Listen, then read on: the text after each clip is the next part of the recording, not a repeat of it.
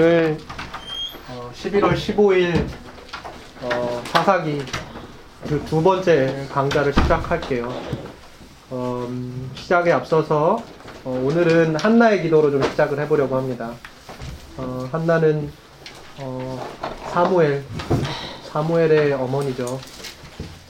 이스라엘의 마지막 사사. 어, 그리고 결국 이스라엘이 이제 왕정으로 넘어가게 되는데 이스라엘의 마지막 사사였던 그 사무엘의 어머니인데요. 한나가 뭐 때문에 고통을 받았죠? 끝나서 불임 때문에. 불임이라고 하는 게 성경에 굉장히 자주 나오는 어, 사건 가운데 하나예요. 그리고 그 불임과 맞물려서 성경은 늘 하나님의 어, 역사하심을 기록하죠. 하나님의 은혜, 하나님의 기적. 그리고 어, 그 불임을 통해서 그 불임이라고 하는 음, 어떤 자연적인 어, 생물학적인 어떤 제한이나 어떤 한계를 뛰어넘어서 하나님께서 역사하시잖아요. 그리고 그 역사를 통해서 하나님이 어, 정말 많은 일들을 행하시죠. 그 가운데 하나가 이제 사무엘인데요. 어, 마지막 사사 이 사무엘이 어, 딱 등장할 때는 굉장히 많은 이- 어려움이 어, 이스라엘에 있었어요. 물론 블레셋의 압제 가운데 있었기도 했고요.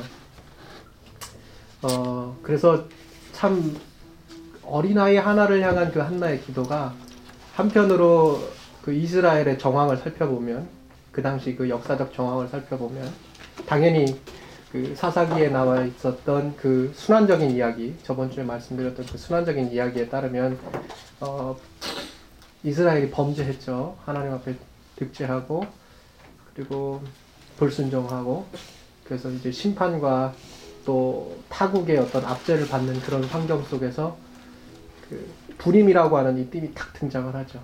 그리고 사무엘이 탄생하게 되고 그리고 사무엘을 통해서 하나님이 또 역사하게 되잖아요. 물론 그게 완전한 역사는 아니었어요. 완전한 어떤 승리, 완전한 해방은 아니었어요. 그거 역시 역시 일시적인 회복이었고 일시적인 해방이었는데 중요한 것은 그 불임이라고 하는 사건을 거기에 딱 끼워 넣음으로써 하나님이 무엇을 얘기하고자 하느냐? 바로 어, 이 땅을 구원하고 이 땅에 하나님의 그 구원의 역사를 일으킬 그 의인 한 사람이 태어나는 것이 얼마나 어려운 일인가를 보여주는 거예요. 어, 마찬가지예요. 오늘 어, 담임 목사님 설교도 사실 거기하고 굉장히 밀접한 연관이 있어요. 그 강도에 대한 설교였는데요. 어, 그 강도와 같은 그 신앙을 갖는 사람, 가진 사람, 그리고 강도가 한 번도 가져보지 못했던 그 뭐랄까요? 하나님으로 인해서 우리가 중생하였지만 중생 이후에 하나님을 위한 삶을 한 번도 살아보지 못한 인물이었잖아요. 그런데 중요한 건 그 삶이 우리에게 주어졌다는 게 아니라 중생 이후에 하나님을 위한 삶을 우리가 얼마나 바르게 한번 살아보았느냐가 중요한 질문인 것 같아요. 그래서 그런 한 사람이 그 한 사람이 과연 얼마나 있는가 오늘 이 불임 사건과도 그리고 한나가 어, 그 불임을 통해서 이 성경 말씀 바로 그, 고, 그 굉장히 어떻게 보면 그 역사적인 그 정황 안에서 딱 끼워 맞춤으로써 하나님께서 우리에게 전해주시는 메시지 즉 뭐예요? 의인 한 사람이 나타나기가 얼마나 어려운지에 대한 그런 부분 하나님의 구원의 역사를 나타내고자 할 때에 그 구원에 반응하고 그 길을 예비하고 그 일을 이루어가는 그 한 사람이 나오기까지가 얼마나 얼마나 어려운지에 대한 그 이야기를 여기서 보여주는데 어, 오늘 이 시간에는 물론 이제 삼손에 대한 얘기를 하겠지만 그냥 제 스스로 오늘 어, 말씀을 들으면서 어, 그리고 오늘 강의를 시작하기 전에 그 의인 한 사람을 기다리는 마음으로 눈물로 기도했던 그 한나가 응답을 받았을 때 하나님 앞에 어떠한 기쁨을 가지고 송찬을 드리는지 그 기도문을 제가 잠깐 같이 읽고 시작하려고 해요. 사무엘상 2장입니다. 어, 제가 읽겠습니다. 제가 읽을게요. 2장 1절부터 10절입니다.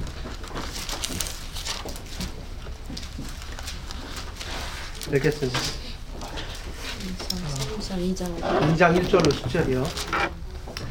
한나가 기도하여 이르되 내 마음이 여호와로 말미암아 즐거워하며 내 뿔이 여호와로 말미암아 높아졌으며 내 입이 내 원수들을 향하여 크게 열렸으니 이는 내가 주의 구원으로 말미암아 기뻐함이니이다. 여호와와 같이 거룩하신 이가 없으시니 이는 주밖에 다른 이가 없고 우리 하나님 같은 반석도 없음이니이다. 심히 교만한 말을 다시 하지 말 것이며 오만한 말을 너희의 입에서 내지 말지어다. 여호와는 지식의 하나님이시라 행동을 달아 보시느니라. 용사의 활은 꺾이고 넘어진 자는 힘으로 띠를 띠도다. 풍족하던 자들은 양식을 위하여 품을 팔고 줄이던 자들은 다시 줄이지 아니하도다. 전에 임신하지 못하던 자는 일곱을 낳았고 많은 자녀를 둔 자는 세약하도다. 여호와는 죽이기도 하시고 살리기도 하시며 스월에 내리게도 하시고 거기에서 올리기도 하시는도다. 여호와는 가난하게도 하시고 부하게도 하시며 낮추기도 하시고 높이기도 하시는도다. 가난한 자를 진토에서 일으키시며 빈궁한 자를 거름더미에서 올리사 귀족들과 함께 앉게 하시며 영광의 자리를 차지하게 하시는도다. 땅의 기둥들은 여호와의 것이라 여호와께서 세계를 그것들 위에 세우셨도다. 그가 그의 거룩한 자들의 발을 지키실 것이요 악인들을 흑암 중에서 잠잠하게 하시리니 힘으로는 이길 사람이 없음이로다. 여호와를 대적하는 자는 산산이 깨어질 것이라 하늘에서 우레로 그들을 치시리로다. 여호와께서 땅 끝까지 심판을 내리시고 자기 왕에게 힘을 주시며 자기의 기름 부음을 받은 자의 뿔을 높이 시리로다. 어, 우리 하나님 이런 하나님이심을 우리가 다시 한번 깨닫길 원하고요. 그리고 참 의인한 사람 어, 우리 정말 진짜 말세지마를 살아요. 어, 어제도 프랑스 그 테러 사건을 보면서 참 너무 안타깝더라고요. 그 IS 소위 이제 이슬람 어, 극단주의자들의 소행이다 뭐 이렇게 얘기도 많이 들고 있는데요. 어, 역시나 어, 기사문들을 조금 보니까 어, 실제로 어, 종교에 대해서 어, 묻기도 했고 그리고 그 종교에 대한 답변이 옳지 않게 되면 그 자리에서 사살하는 그런 행위들도 있었다라고 얘기를 합니다. 어, 한번 생각해봤어요. 그래서 난 뭐라고 얘기할까? 여러분이라면 뭐라고 얘기하시겠어요? 아니 다른 게 아니라 이런 생각이 드는 거예요.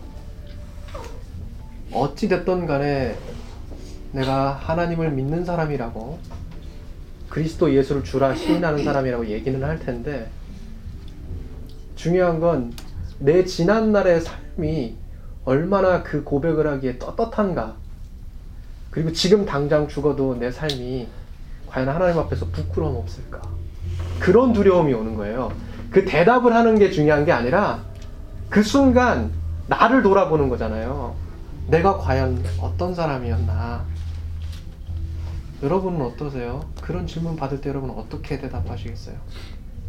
대답을 yes or no 아니면 맞다 아니면 틀리다 이렇게 얘기하는 너무나 심플한 퀘스천이잖아요.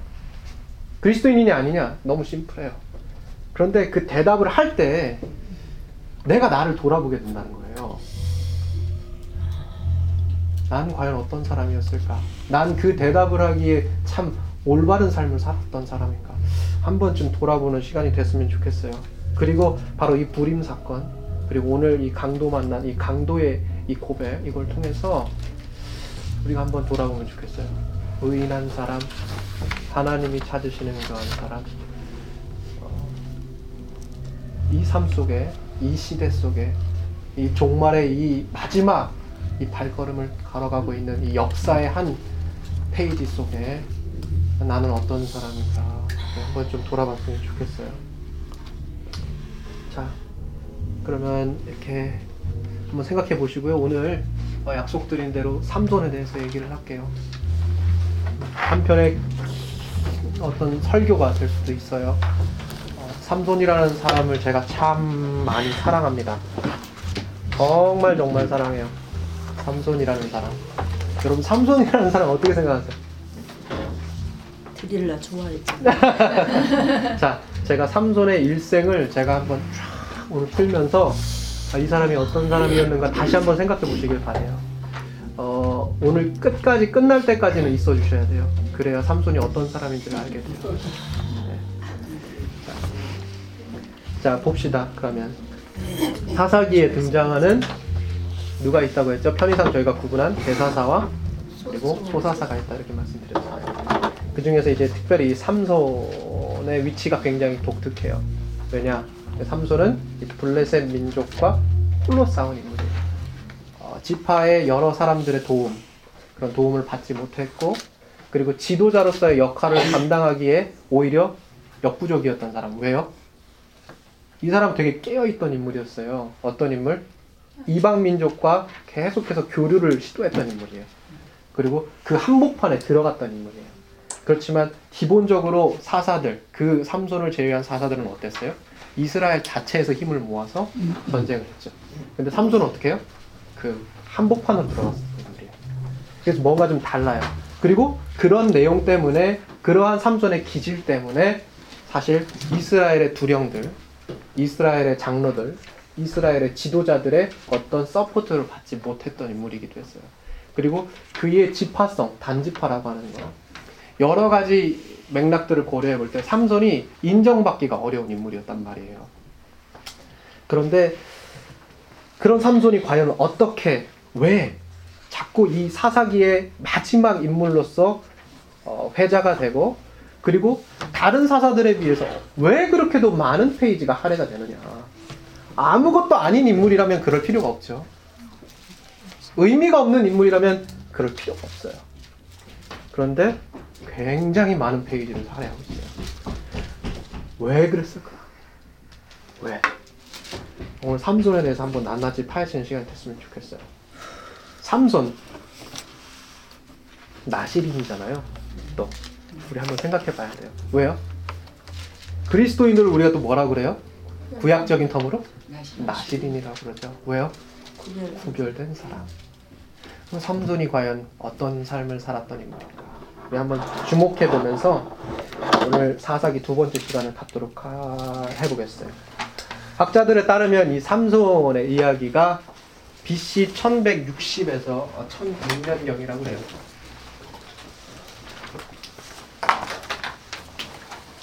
BC 60에서 요 시기가 이제 삼손 어, 삼손이 있었던 삼손의 이야기가 형성되었던 그 시기다 이렇게 이야기를 하는데요. 어, BC 12세기 바로 요 시기에 기록된 고대 가나안 지방의 이 민간 전승에 어떠한 것이 있느냐? 어, 태양신의 용사 또는 태양의 용사 이러한 민간 전승들이 있어요. 요 동시대에 발견된 그 가나안 고대 근동의 민간 전승에 따르면 그럼 태양신 왜 태양? 자 삼손이라고 하는 이름 자체가 히브리 말이 이제 삼손이 삼손의 히브리 말이 무슨 뜻이냐? 태양을 상징해요. 그래서 태양신의 용사, 태양신 이 민간 전승이 요 시기에 있었다라고 하는데 그게 뭐요? 누구를 가리킨다고요? 삼손. 네. 삼손을 이야기하는데요. 이 삼손의 활동 무대가 또 베세메스라고 하는 지역이에요. 근데 이 베세메스라고 하는 게 또 무슨 뜻을 가지고 있냐? 태양의 집 이런 뜻을 가지고 있어요. 삼손의 이름 뜻이 뭐요? 태양이고 이 사람이 활동했던 그 지역이 베세메스인데 이 집 이름이 또 뭐라고요? 이게 베세메스가 태양의 집이다 이런 이야기예요. 그렇기 때문에 이런 굉장히 이런 연관 관계 속에서 우리가 그 고대 민간 전승도 볼 수 있는 거고 그 시기에 이 태양이라고 하는 이름을 불렸던 이 삼손 이 삼손의 역할이 과연 어떤 것인가 그리고 이 삼손과 누구요? 드릴라 드라일라라고 그러죠 드라일라 여러분 드라일라가 뭔 뜻인 줄 아세요? 라일라가 뭔지 아세요? 라일라 나이트예요. 나이트. 밤. 흑암이란 뜻이에요. 자, 삼손과 드라일라의 만남이 뭐예요? 그러면 태양과 흑암의 만남이에요. 태양과 흑암의 만남. 무슨 말씀인지 아시겠어요? 잘못 만났네. 그러게요. 잘못 만났네요. 자, 그래서 이런 관계들 속에서 이런 문학적인 구조 속에서 그럼 삼손은 어떤 역할을 했던 인물인가 우리가 한번 보는 거예요. 자, 그럼 한번 봅시다. 삼손. 삼손 이야기가 이제 사사기 13장 2절에도 언급되어 있는 것처럼 역시 여인의 이 불임이라고 하는 성경 속의 독특한 주제로 시작을 합니다. 사무엘의 어미 한나가 바로 불임 사건 그리고 또 누가 또 불임이었어요? 사랑. 사라 또 누구요? 라헬. 리브가 자 그때마다 누가 역사해요? 하나님. 하나님이 역사해요.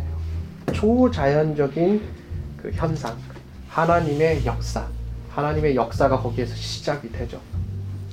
창세기 11장 30절 사라, 창세기 25장 21절에 리브가, 창세기 29장 31절에 라헬, 사무엘상 1장 5절에 오늘 본 바로 한나. 그리고 누가복음 1장 7절에 엘리사벳. 성경은 이런 사람들, 이런 여인들이 불임이라고 하는 걸 통해서 고통을 받았고 이 불임을 통하여 결과적으로 어때요? 하나님의 영광이 드러났다라고 표현을 하고 있어요. 그렇다고 하면 삼손이라고 하는 이 인물이 태어나기 전에 이 불임이라고 하는 사건은 반드시 뭐를 향해 가야 돼요? 하나님의. 영광을 향해 가야 돼요. 삼손이라는 인물이 결과적으로 하나님의 영광을 향해 가게 되는 거예요. 그런데 그 와중에 수많은 일들이 있었어요. 삶에 참 뭘로 표현하기 어려운 그런 사건들이 많이 있었다고요. 그런데 그런 일들 때문에 그런 복잡하고 혼란한 그의 삶 때문에 삼손을 사랑하는 거예요, 제가. 완벽하지 않아요. 그러나 하나님의 영광을 향해서 계속해서 정주했던 인물 누구요? 삼손. 죄를 범했죠. 그러나 어떻게 해요? 하나님의 영광을 향해서 정주에 가는 거예요. 그래서 삼손이라는 인물이 참 귀한 건데 계속해서 우리가 삼손을 보면 자 여인들이 모두 임신을 하지 못하고 있었기 때문에 그런 상태였기 때문에 성경은 늘 항상 이 여인들의 잉태와 출산은 인간의 힘이 아니라 은혜를 베푸시는 하나님의 특별한 개입이 있어야 한다라는 것을 늘 강조한단 말이에요. 그래서 하나님께서 이 삼손의 탄생을 통해서 우리에게 알려주시고자 하는 건 뭐냐? 바로 하나님의 은혜가 거기에 있었고 개입하심이 분명히 있다라는 사실. 이거 우리가 반드시 봐야 되는데요. 본문 이제 사사기 13장 3절을 보면 삼손의 탄생이 여호와의 사자에 의해서 또 예고되는 모습을 봐요. 성경 속에서 탄생이 예고된 인물이 얼마나 돼요? 많지 않아요. 세례요. 누구요? 이삭. 구약에서 이삭. 이스마엘. 누구 있어요 또? 요한. 세례요. 자, 구약에서는 한그두 정도죠. 자, 신약에서 또 누구 있어요? 세례 요한, 예수님. 또 누구 있어요? 없어요. 많지 않아요. 그렇잖아요. 많지 않아요. 삼손은 굉장히 특별한 인물이에요. 구약에서 삼손을 제외하고 두 명, 신약에서 역시 두 명. 그 외에 탄생이 예고된 인물 없어요. 삼손은 굉장히 독특한 인물이에요. 자, 그런 점에서 이스라엘의 사사였던 삼손의 탄생 예고는 굉장히 우리가 주목해야 될 점이에요. 뿐만 아니라 보통 성경 속에서 등장하는 여호와의 사자가 대체적으로 자기가 누군지를 밝히지 않아요. 여호와의 사자는 자신의 이름을 밝히지 않습니다. 여호와의 사자라고만 언급이 되지. 그런데 삼손에 등장하는 여호와의 사자는 자기 이름을 밝혀요. 뭐예요? 기묘자. 기묘자랍니다. 본문 13장, 사사기 13장 18절에 보면 이 여호와의 사자가 자신의 이름을 뭐라 그래요? 기묘자. 자, 여기에서 기묘라고 하는 말, 예, 헬라어, 히브리어로 펠레라고 합니다. 펠레. 자, 이 펠레라고 하는 의미는 통상 기적을 의미하는데요. 이 기묘자라는 말은 뭐야? 기묘를 전달하는 메신저라는 뜻이에요. 다시 말하면 여호와의 사자. 여기 삼손의 탄생에 나와 있는 기묘자라고 하는 이 여호와의 사자는 어떤 사람이냐? 펠레를 전하는 메신저. 뭐야? 기적을 전하는 메신저란 말이에요. 기적을 전하는 메신저가 와서 삼손이라고 하는 인물이 날 거라고 하는 탄생을 예고한단 말이에요. 기가 막힌 일이에요. 그렇다고 하면 삼손의 탄생은 당시 이 블레셋의 심각한 업죄를 받고 그리고 죄의 그 군상들 안에서 굉장히 하나님의 심판과 하나님의 억압, 하나님께서 이방의 칼을 들어서 계속해서 심판하시는 것들을 겪고 있잖아요. 그 당시에 하나님께서 불임이라고 하는 또 독특한 주제와 더불어서 응답하시고 여호와의 사자가 기묘자라고 하는 이름을 통해서 펠레 뭐요? 기적을 전달해 준대요. 그럼 이 모든 걸 고려해 보면 삼손의 탄생이 뭐예요? 기절. 하나님의 기적이란 얘기예요. 이스라엘에게 임한 하나님의 기적. 그게 뭐야? 삼손의 탄생이라는 거예요. 이러한 점으로 미뤄봐서 우리가 생각했던 것 이상으로 하나님께서는 삼손이라고 하는 인물, 변덕스럽고 나름대로 단점을 가지고 있었던 바로 이런 인물을 통해서 하나님께서는 하나님의 일을 하나님의 영광을 드러내기를 원하셨다는 거예요. 어떤 사람을 통해서요? 변덕스럽고 나름대로 단점을 가지고 있는 인물을 통해서 하나님이 하나님의 영광을 드러내시고자 거예요. 여기에 은혜가 있는 거예요. 여러분 우리도 하나님께 쓰임 받을 수 있다. 저 거기서 위로를 받아요. 위로 받으시기 바래요. 저만 위로 받는지 모르겠는데 저는 단점이 많은 사람이라 위로를 받아요. 참 위로를 받아요. 하나님의 일은 그런데 여기서 우리가 집중해야 되는 게 그거예요. 하나님의 일을 하시기 원하셨다. 하나님의 영광을 드러내기 원하셨다. 이렇게 얘기를 했는데 자, 하나님의 일은 그렇지만 단순히 이런 사사로운 일이나 이 사적인 일, 개인의 일을 넘어서는 거예요. 특별히 삼손의 탄생과 더불어서 우리가 왜 이런 일들을 왜 이렇게 어 왜 하나님의 일이 뭐냐라고 하는 것을 우리가 집중해야 되냐면 당시 삼손이 탄생하면서 이 기적이 이스라엘에게 주어진다는 말은 곧 뭐를 의미해요? 이스라엘이 블레셋의 압제로부터 해방되는 걸 의미하는 거예요. 하나님의 일이 여기에서 뭐예요? 이건 개인적인 일이 아니라 이 공동체의 일이에요. 한 공동체를 억압과 착취로부터 해방시키는 공공의 일이란 말이에요.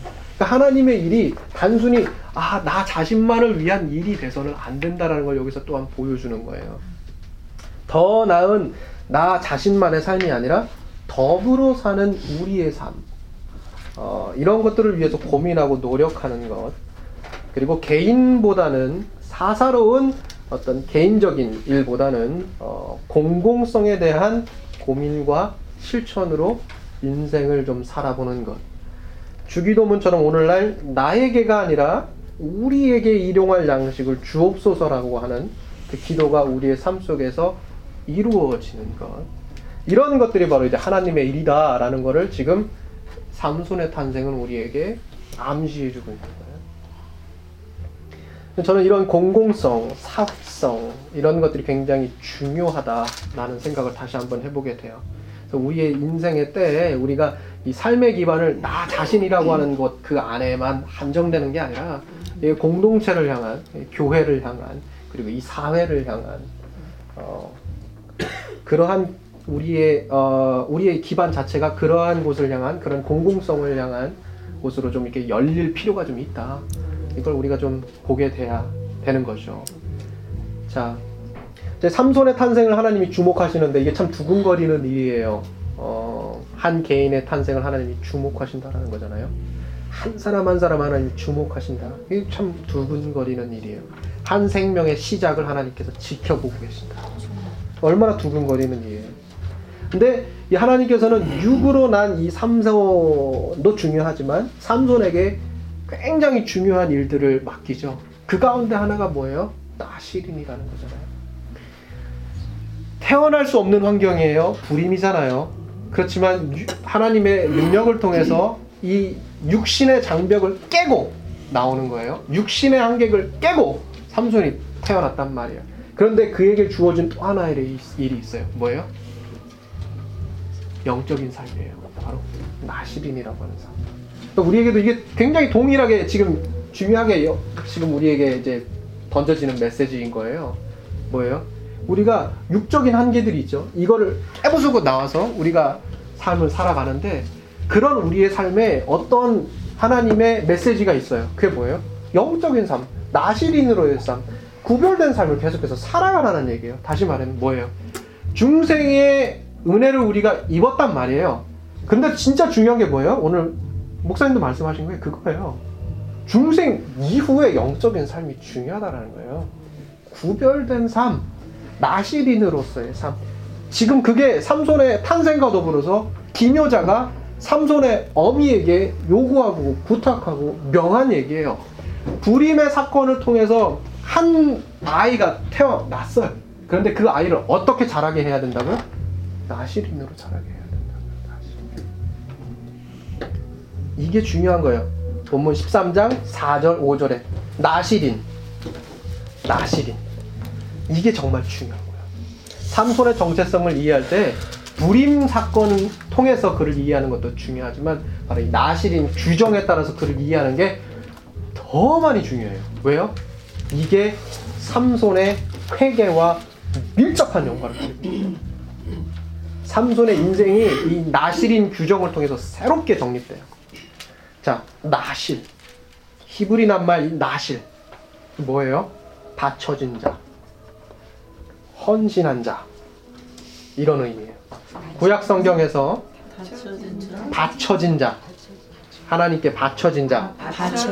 헌신된 자. 자. 구약 성경에서 이 나신일이라는 말은 자신을 하나님을 위하여 구별된 존재로 이해한 사람을 이야기해요. 이것을 자신의 삶에서 일정한 생활 방식으로 세상 앞에 완전히 드러내는 이런 사람. 이런 사람을 이 나시린이라고 얘기를 하는데 이런 말은 뭐냐? 삼손은 하나님의 은혜로 말미암아 태어난 사람이지만 그 탄생을 또한 우리가 주목해야 하지만 우리가 이 탄생이라는 위대한 순간을 넘어서 진실로 주목해야 하는 것이 있다. 그건 무엇이냐? 하나님의 은혜로 태어나는 일을 넘어서 하나님을 위하여 구별된 존재로 이 땅에 살아가는 것. 그러한 것으로 나 자신을 이해하고 나 자신의 삶을 세상으로부터 구별해내는 것. 이것이 더 많이 중요하다라는 사실. 이거를, 이 진실을 더 많이 우리가 집중해야 한다라는 겁니다. 자, 성경에서 그러면 이 나시린, 이 구별된 삶을 살아가는 사람은 어떻게 살아야 되느냐라는 것을 규정시켜 놨는데요. 그 어디 나오냐? 민수기 6장 2절에서 6절에 나와요. 민수기 6장 2절에서 6절에서 나오는데 거기 나시린은 세 가지 규정을 따르라고 합니다. 세 가지 규정.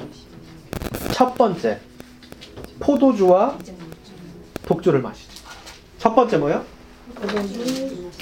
포도주와 독주를 멀리하며 포도주 멀리해라. 독주의 초를 마시지 말며 그 두 번째 뭡니까? 부정한 것 손대지 말고 먹지 마. 부정한 것.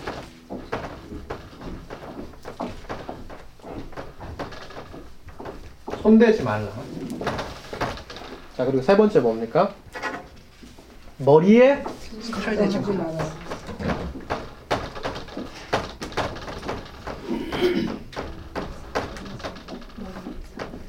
자, 이게 나실인 세, 세 가지 규정이에요.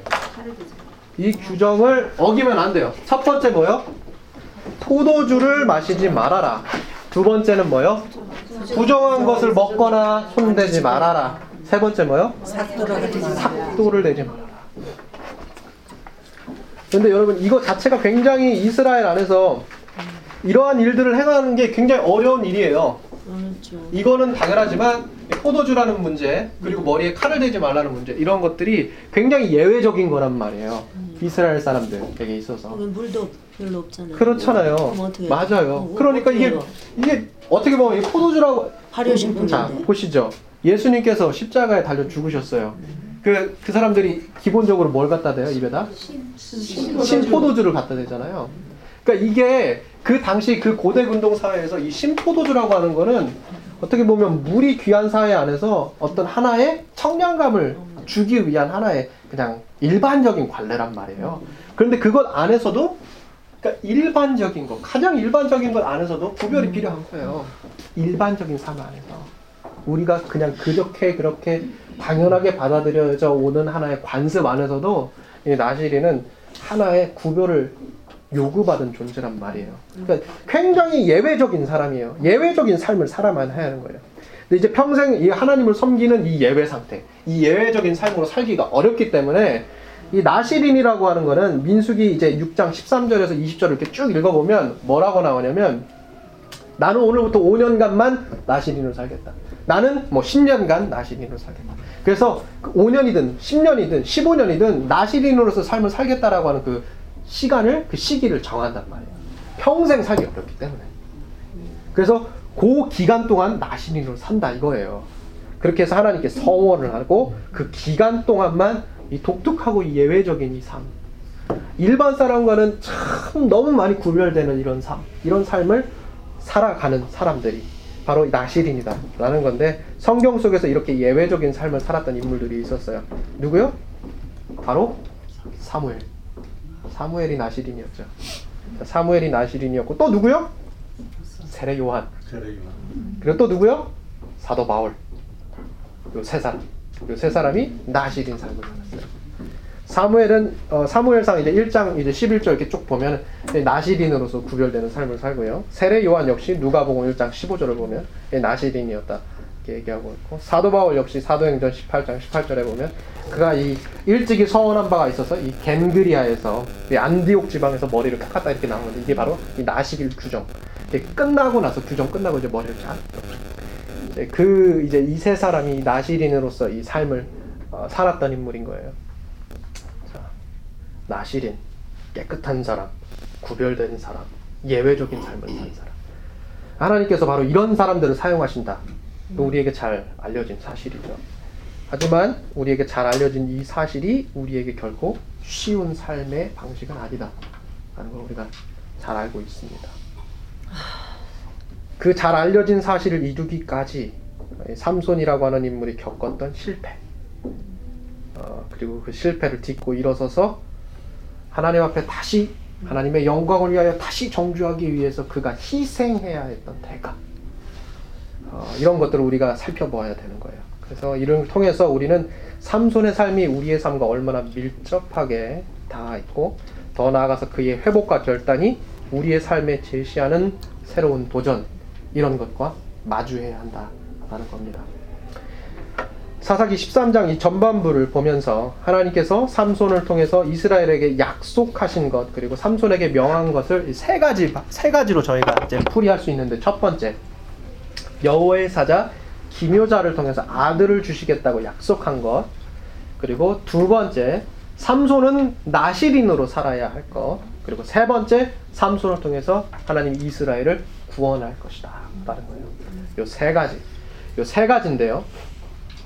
이 세 가지가 삼손을 통해서 어떻게 이루어져 가는지를 봐야 되는 거예요. 먼저요? 뭐요? 아들을 주시겠다. 뭐요? 이 아들은 뭘 의미해요? 기적을 의미해요. 두 번째 뭐요? 나시 구별되고 예배된 삶. 그 세 번째 뭐요? 이스라엘에게 하나님이 큰 구원을 베풀 것이다. 세 가지입니다. 유대 교육의 핵심은 가정에 있다고 해도 과언이 아니에요. 이런 관점에서 뭐 어렵지 않게 삼손이 그의 아버지 마노아로부터 자신의 이 일반적이지 않은 이 탄생 이거 그리고 두 번째 자신이 지켜야 할 나시린 규정 그리고 세 번째 뭐요? 하나님께서 자신을 통해서 이스라엘에게 구원을 베풀 것이다 라고 하는 것을 귀가 따갑게 들어, 들어왔을 거예요. 그건 분명한 사실이에요. 하지만 우리가 한번 생각해 보길 원하는 건 그게 뭐냐면 일반적인 삶과 구별된 이 예외적인 삶, 이 세 가지를 이루는 삶을 살아간다라고 하는 거. 어렸을 때부터 귀가 따갑게 들어갔다는 거는 이게 참 어려운 일이에요. 여러분, 이게 어렵죠. 그런 삶을 살아야 된다. 너는 예외적인 삶을 살아야 된다. 너는 장차 커서 이스라엘에게 구원을 베풀어야 된다. 이런 것들을 귀가 따갑게 들은 거예요, 삼손이. 그러니까 참 외롭고 고독하고 힘들고 어려운 삶을 어렸을 때부터 쭉 살아온 거예요, 삼손이. 그러니까 삼손이 어때요? 엇나가는 거예요.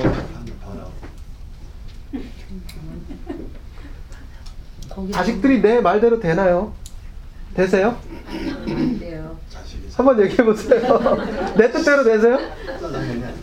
되시나요? 철 들어요.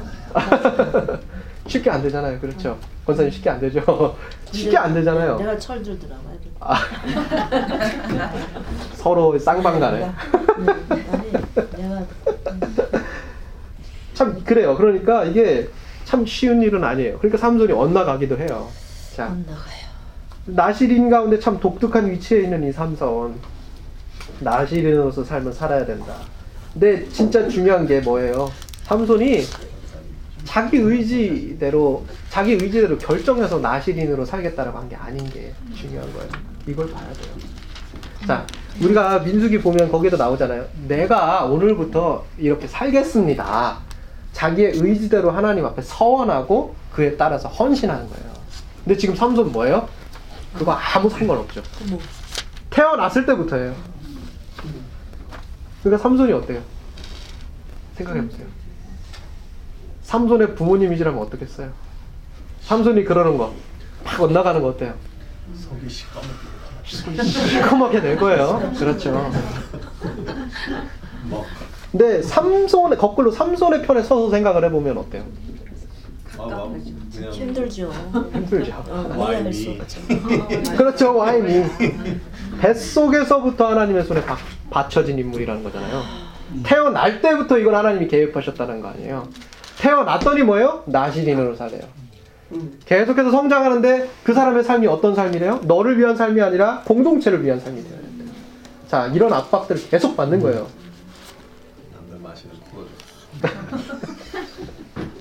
14. 하나님께서 삼손을 사용하길 원하셨어요. 그래서 삼손에게 이런 무리한 요구들, 예외적인 요구들이 계속해서 있었던 거예요.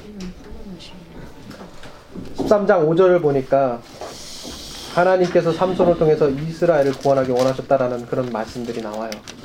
이스라엘의 구원을 위해서 하나님께서 삼손을 모텔에서부터 구별하신 거예요.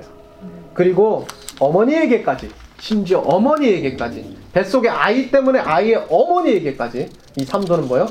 삼손의 어머니는 나시린 규정을 너는 지켜라 이런 거예요. 유일한 거예요. 사무엘의 어미 한나도 나시린 규정 지키지 않았어요. 삼손은 정말 독특한 인물이에요. 그 어머니까지도 나시린 규정을 지키라는 명령을 받았다고요. 성경 어디에도 이런 인물은 없어요. 삼손만이 삼손만이 이래요. 사무엘은 성소에서 제사장에서 자라난 인물이었죠. 바쳐가지고 성소에 있었잖아요. 그런데 삼손은 어떤 인물이에요? 세상에 뿌려진 인물이에요. 야인으로 살았다고요. 그러니 나시린 규정 지키기가 쉬워요? 어렵잖아요. 사무엘은 상대적으로 그래요. 성소라고 하는 울터리 안에서 세상의 관습과 유혹으로부터 어느 정도 보호를 받았던 인물이에요. 그러나 삼손은 어때요? 세상의 모든 유혹과 관습과 문화와 언어와 완전히 엉겨붙은 거예요. 그런 곳에서 나시린으로서의 삶을 살아야 된다는 거예요. 여러분, 우리 그렇지 않아요? 우리가 그렇게 살죠.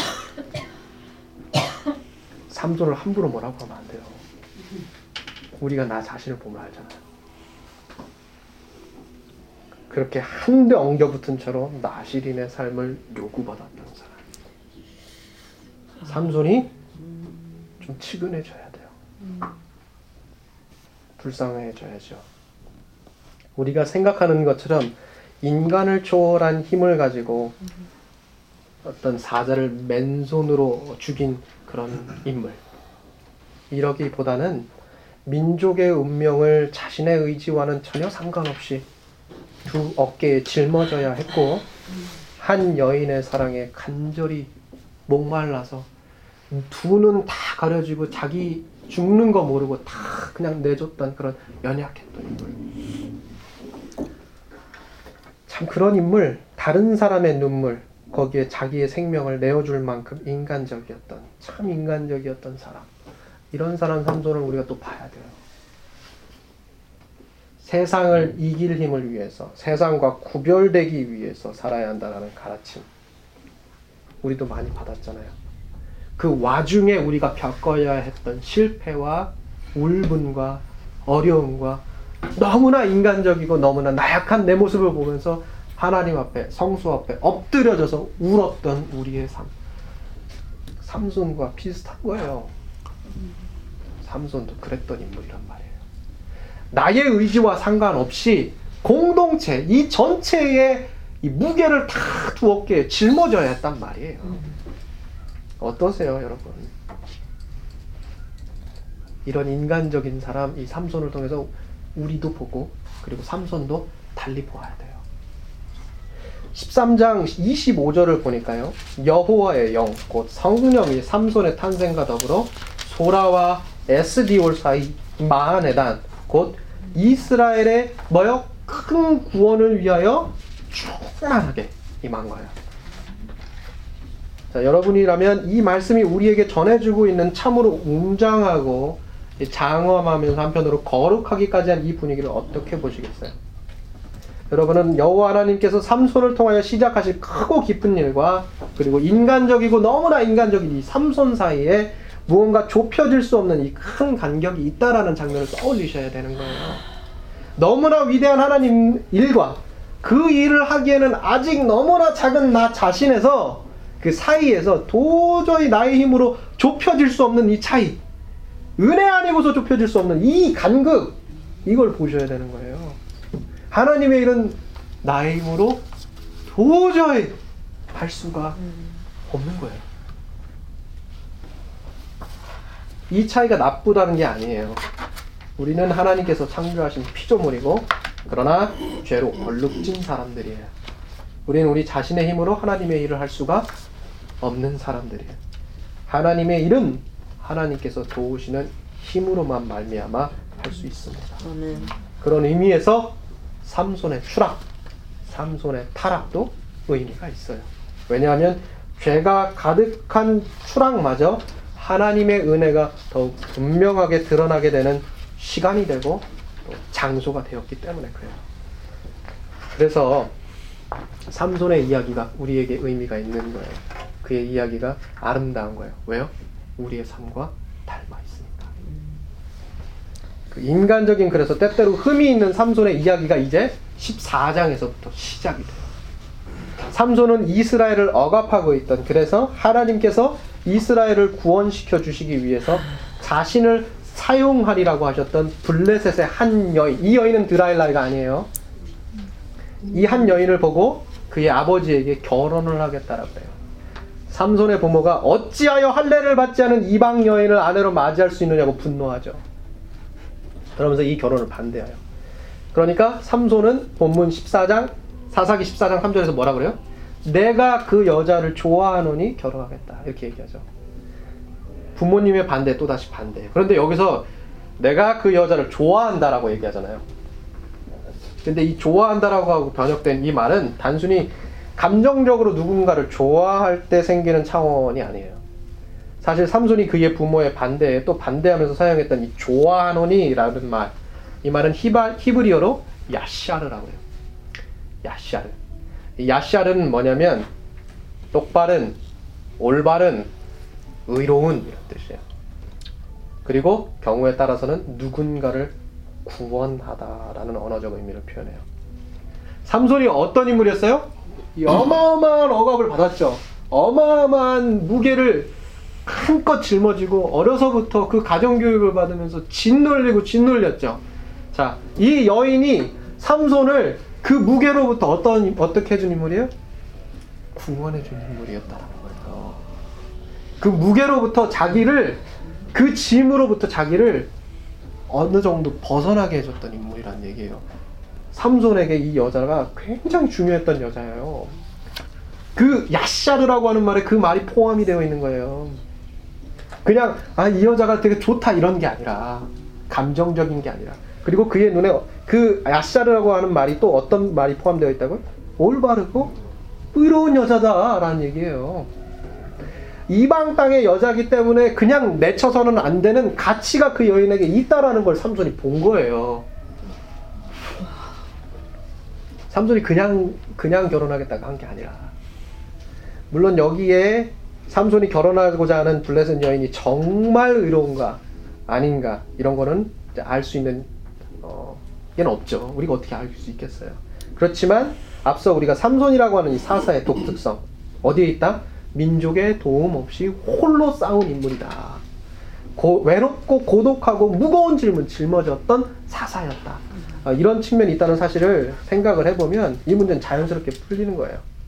비록 삼손이 이방 여인을 율법에 어긋나는 방식으로 대하고 의롭지 않은 이방의 것을 의로운 것으로 보았다라고 하는 문제가 소지가 여기에 분명 있을 수는 있지만 우리는 어떻게 삼손이 이스라엘의 원수였던 블레셋 민족의 한복판으로 그것도 아무런 군사적 충돌 없이 들어갈 수 있었느냐라고 하는 걸 여기서 또한 볼 수 있어야 돼요. 삼손은 율법이라고 하는 것, 이방 땅과의 이런 군사적인 대치 관계 이런 것들이 있었지만 그 모든 것들을 뚫고 그 안으로 들어갈 수 있었던 인물이에요. 지금 블레셋 이방 땅의 이 여인에게 들어갈 수 있었을 때 아무런 군사적이고 무력적인 충돌이 아예 없었다니까요. 삼손이 그런 인물이었어요. 그만한 인물이었어요. 블레셋 사람들에게 있어서도 삼손은 그만큼 인정됐던 인물이란 말이에요. 그냥 들어간 게 아니에요. 그냥 암- 우리가 이제 삼손이라고 하는 인물을 그냥 이거 뭐 사자나 때려잡은 인물이다 이렇게 얘기해서는 안 되고 그만한 어떤 가치를 가지고 그만한 삶의 태도와 그만한 국제적 관계 안에서 이 사람이 자신의 운신의 폭을 넓혔던 그런 굉장한 인물이란 얘기예요.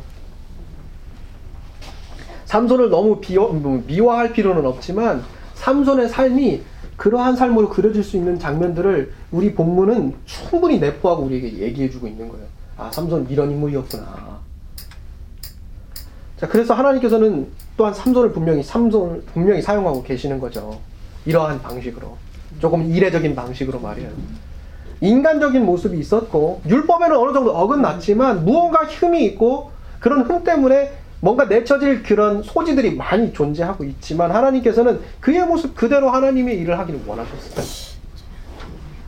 삼손이 이방 여인과 결혼이라고 하는 이 문제를 일으킨 시점으로부터 그러니까 삼손이 아무런 군사적인 무력적인 충돌이 아무것도 없이 블레셋 민족 안으로 들어간 바로 그 시점부터 이스라엘에게 행하실 하나님의 크신 구원이 본격적으로 그 땅에 임하기 시작합니다.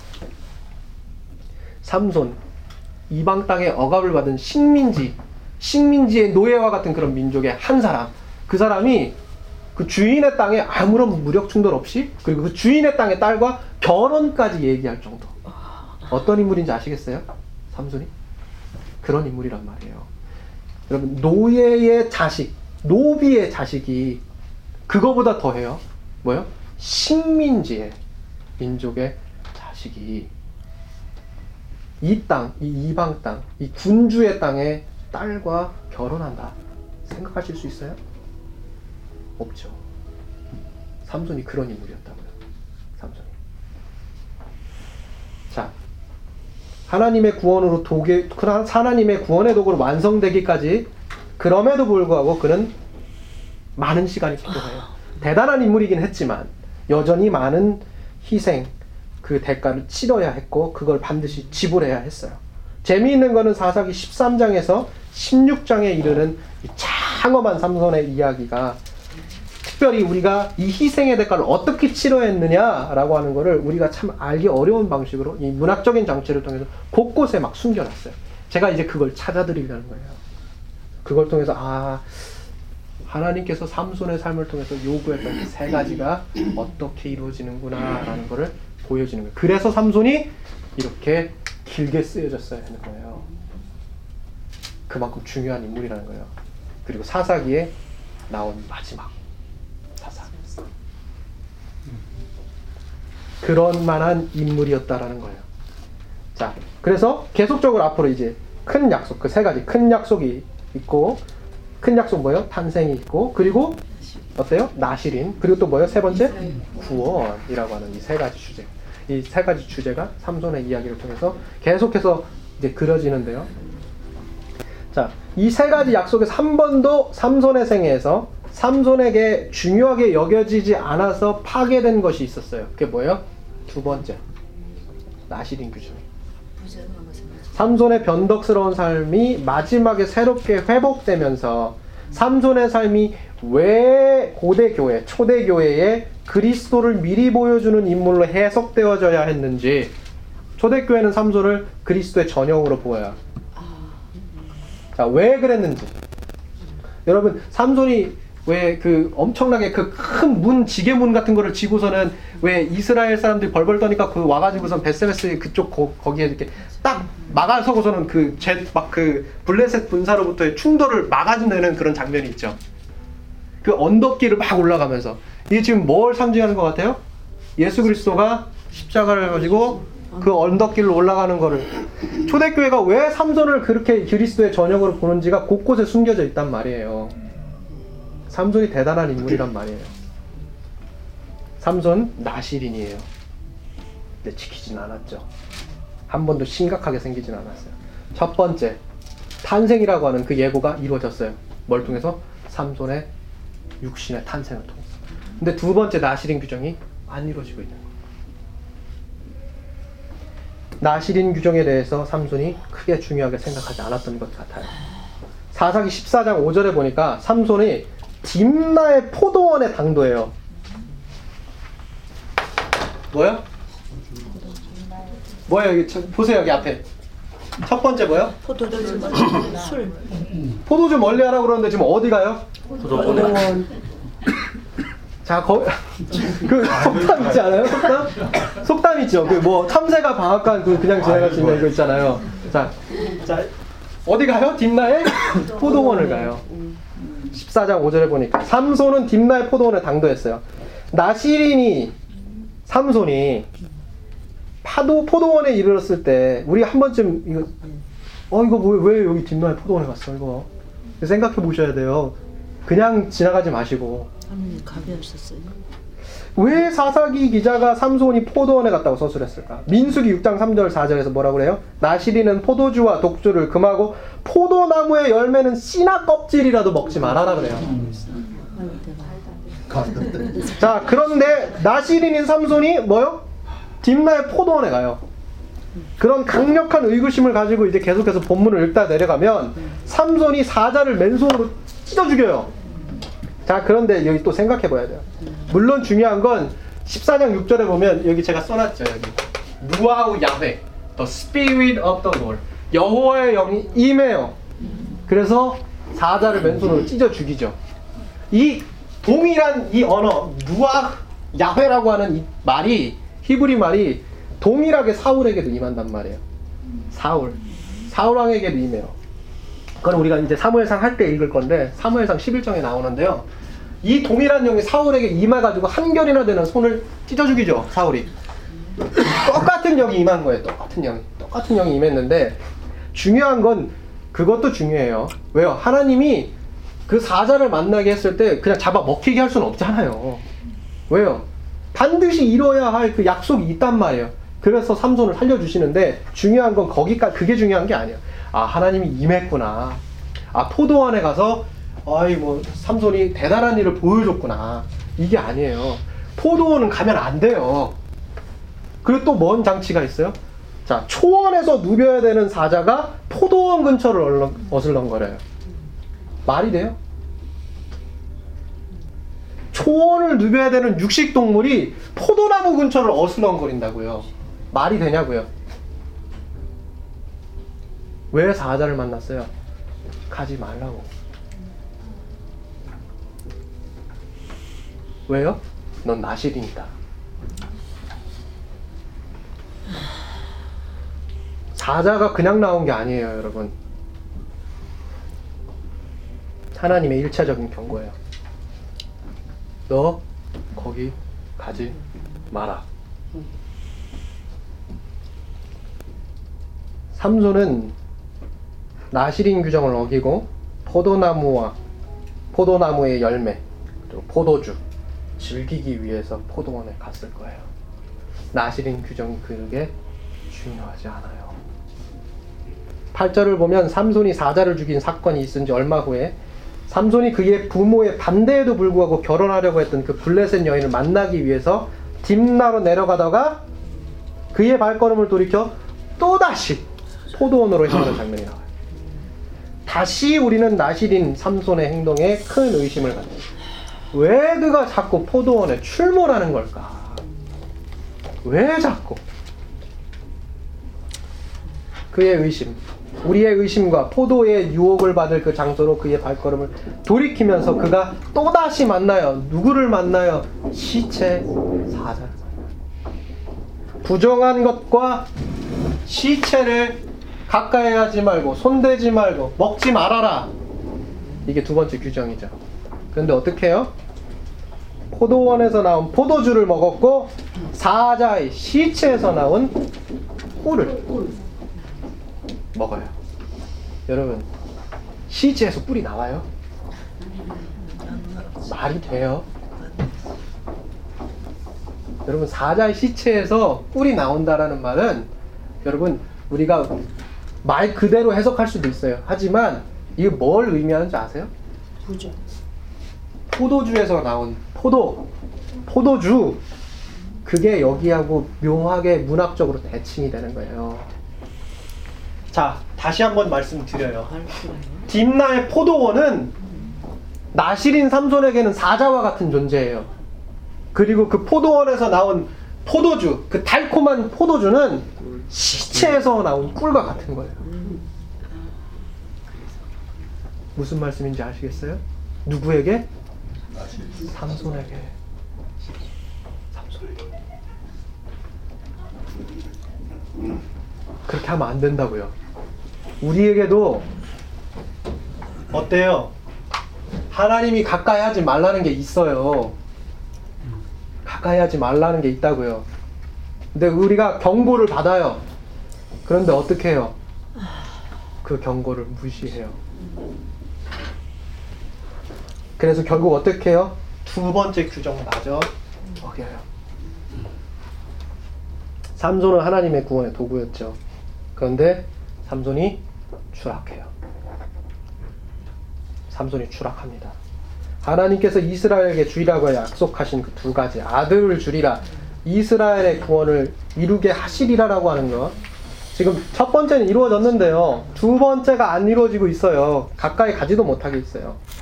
나시린으로 살아라. 이것도 뭐 전혀 이루어지지 않고 있단 말이에요. 하나님께서 주신 명령에 대한 순종이 전혀 이루어지지 않고 있어요. 하나님은 일하고 계신데 하나님은 삼손이 이 땅 가운데 태어날 수 있도록 그 불임이라고 하는 육신의 장벽을 깨뜨리고 그곳에 임하게 하셔서 기적을 이루어 가시려고 하시고 계시는데 삼손은 그 하나님의 신실하신 일하심과 하나님의 그 약속하심을 이루기 위한 삶을 살아가지 않고 있단 말이에요. 삼손 자체는 뛰어난 인물이에요. 대단한 인물이에요. 그런데 뛰어나고 그 대단한 게 하나님의 일하심과 맞부딪히고 있지 않단 말이에요. 같이 가고 있지 않단 말이에요. 우리가 뛰어나신 사람들이 있어요. 대단하신 사람들이 있어요. 그러나 정말 그리스도인으로서 우리가 물어야 되는 건 뭐냐? 뛰어나고 대단한 것도 중요하지만 하나님의 일하심과 더불어 우리가 맞물려서 같이 그 길을 가고 있느냐가 중요한 거예요. 이게 진짜 중요해요, 이게. 숨 막힐 듯한 아름다운 탄생이 있었죠. 여호와의 사자, 기묘자. 여호와의 사자가 자기의 이름을 밝히는 이 유일무이한 사건이 성경에 한 번도 기록되지 않은 사건이 여기에 기록되어 있다고요. 어머니까지도 나시린 규정을 지키라는 말이 여기에 기록되어 있다고. 삼손이 그런 인물이었다고요. 그런데 가슴 두근거리는 그 구원에 관한 약속도 이 사람을 통해서 시작될 거라고 생각했는데 구별되고 예외적인 삶이 시작될 거라고 생각이 됐는데 하나님의 법이 이루어지고 하나님의 명령이 이루어지고 하나님의 약속과 구원이 이루어져야 하는 그의 삶이 도리어 세상에 불법이 이루어지는 장소가 됐다고요. 우린 어때요? 삼손이 그런 모습을 우리에게 지금 보여주고 있는 건데 그 삶의 모습이 그 삼손의 모습이 우리하고 닮아 있지 않냐라는 거예요. 어떠세요? 나시린 규정이 삼손에게 아무런 의미가 없었어요. 이스라엘의 구원도 관심의 대상이 아니에요. 한 가지 분명한 사실이 있다면 블레셋 사람들의 관점에서 삼손의 존재는 정치적으로 굉장히 유의해야 하는 인물이 되었다라는 거예요. 그거 하나만큼은 분명해요. 왜요? 이 식민지 어떤 노예와 같은 이 자식이 군주의 땅에 들어와서 군주의 딸과 어떠한 정략 결혼을 맺으려고 했기 때문에 정치적으로 이 사람은 분명히 유의해야 될 어떠한 인물이 된 거예요. 자, 본문 14장 11절에 보면 삼손이 딥나의 여인과 결혼하기 위해서 7일간 잔치를 베풀었을 때 삼손을 보기 위해서 딥나의 여인과 함께 온 30명가량의 블레셋 무리가 등장을 해요. 이 30명가량의 무리는 혼인잔치에서 신랑에 대한 예의를 갖추기 위해서 온 것이라고 우리가 볼 수는 있는데 사사 시대에서 크게 동떨어지지 않은 시대의 저작이라고 할 수 있는 이 사무엘상 9장 22절에 보면 사울이 사무엘에 의해서 이러한 왕으로서 등극하게 되는 그런 과정 가운데 그 당시에 30명의 사환이 등장해요. 30명의 사환. 30명의 사환이 뭘 위해서 등장을 하게 되냐면 사울의 동태를 살피기 위해서. 자, 그럼 뭐예요? 이 30명 가량의 이 군주의 이 자식들이 와가지고 이 결혼식에 참석한 건 뭐예요? 삼손의 동태를 살피는 거예요. 너 의도가 뭐냐? 의도가 뭐냐? 예의를 갖추기 위한 게 아니라 자신의 민족이 아닌 다른 사람을 경계하는 한편 그의 정체와 그의 동태가 뭐냐라는 것을 살펴보기 위해서 여기에 온 거예요. 삼손은 이스라엘 출신이죠. 이스라엘과 블레셋 민족 사이는 이미 수차례에 걸친 전쟁을 벌였고 삼손 당시에 이스라엘은 블레셋의 식민지라고 하는 사실을 생각해 볼 때 삼손이라고 하는 인물은 경계가 필요한 인물이었던 거예요. 쉽게 말해 신분상으로 식민지에 한 남성을 남편으로 맞이한다는 것 자체가 매우 예민한 문제고 그렇게 달콤하게 받아들일 수만은 없는 문제라고 하는 거예요. 그런데 삼손이 그렇게 둔한 인물이 아니에요. 삼손이 굉장히 비상한 인물이란 말이에요. 힘이 장사고 인간적으로 흥이 많다는 것 때문에 그를 과소평가하는 경향이 있는데 그가 머리가 굉장히 비상한 인물이에요. 적어도 내가 누군가라고 하는 이런 존재론적인 위치가 이 식민지의 현실에 따라서 아 나는 노예구나 이렇게 받아들이지 않았던 저항했던 인물이에요. 그래서 삼손이 자신을 예의주시하는 이 30명의 블레셋 장정에게 아무런 대가 없이 호의를 베풀지 않아요. 그 7일의 잔치 동안 이 사람이 뭔가 한 가지를 묻죠. 그게 뭐예요? 수수께끼. 수수께끼를 물어요. 그래서 삼손은 이스라엘과 블레셋이 처한 그 종의 주인과 라고 하는 종과 주인이라고 하는 그런 관계가 일으키는 긴장감이 있지만 자신의 결혼이 일으킬 수 있는 정치적인 문제가 있고 그 화살이 자기에게 꽂힌다라고 하는 것도 알고 있지만 적어도 그는 아 나는 노예인데 어떻게 해야 되지 이런 문제들 가운데 나는 어떻게 해야 되지 고민하고 약해지지 않았고 그들 앞에서 어떠한 한 가지 문제를 내면서 그들에게 내가 호의를 베풀어야 되는 그 이유와 명분을 내게 알려달라고 얘기할 수 있었던 하나의 대인 배였단 말이에요. 대단한 인물이에요. 자, 그런데 수수께끼. 수수께끼라고 얘기를 그 번역을 하고 있는데 본문 14장 20, 12절에 보면 이 히- 수수께끼라고 번역된 게 히브리어로 키다라는 말이에요. 키다. 키다. 키다. 이 무슨 뜻이냐? 어려운 질문, 난해한 문장. 그래서 논리적인 판단과 해석이 뒤따르는 풀이와 해석이 요구되는 질문이란 얘기예요. 그게 키다예요, 키다. 넌센스 퀴즈 낸 게 아니에요. 이 사실은 14사기 14장 16절에도 알 수 있는데요. 이 삼손이 낸 키다, 이 수수께끼에 대해서 딥나의 여인이 답이 아니라 뭘 물어보냐면 뜻을 물어봐요. 뜻. 이 난해한 질문과 의미가 있는 건 뭐냐? 삼손이 자신을 주인과 종의 관계 안에 머물게 하지 않고 자신의 위치를 명분에 의해서 호의를 베풀어도 되냐 안 되냐라고 하는 동등한 위치로 나 자신을 이해해라 라고 얘기하는 거예요 지금.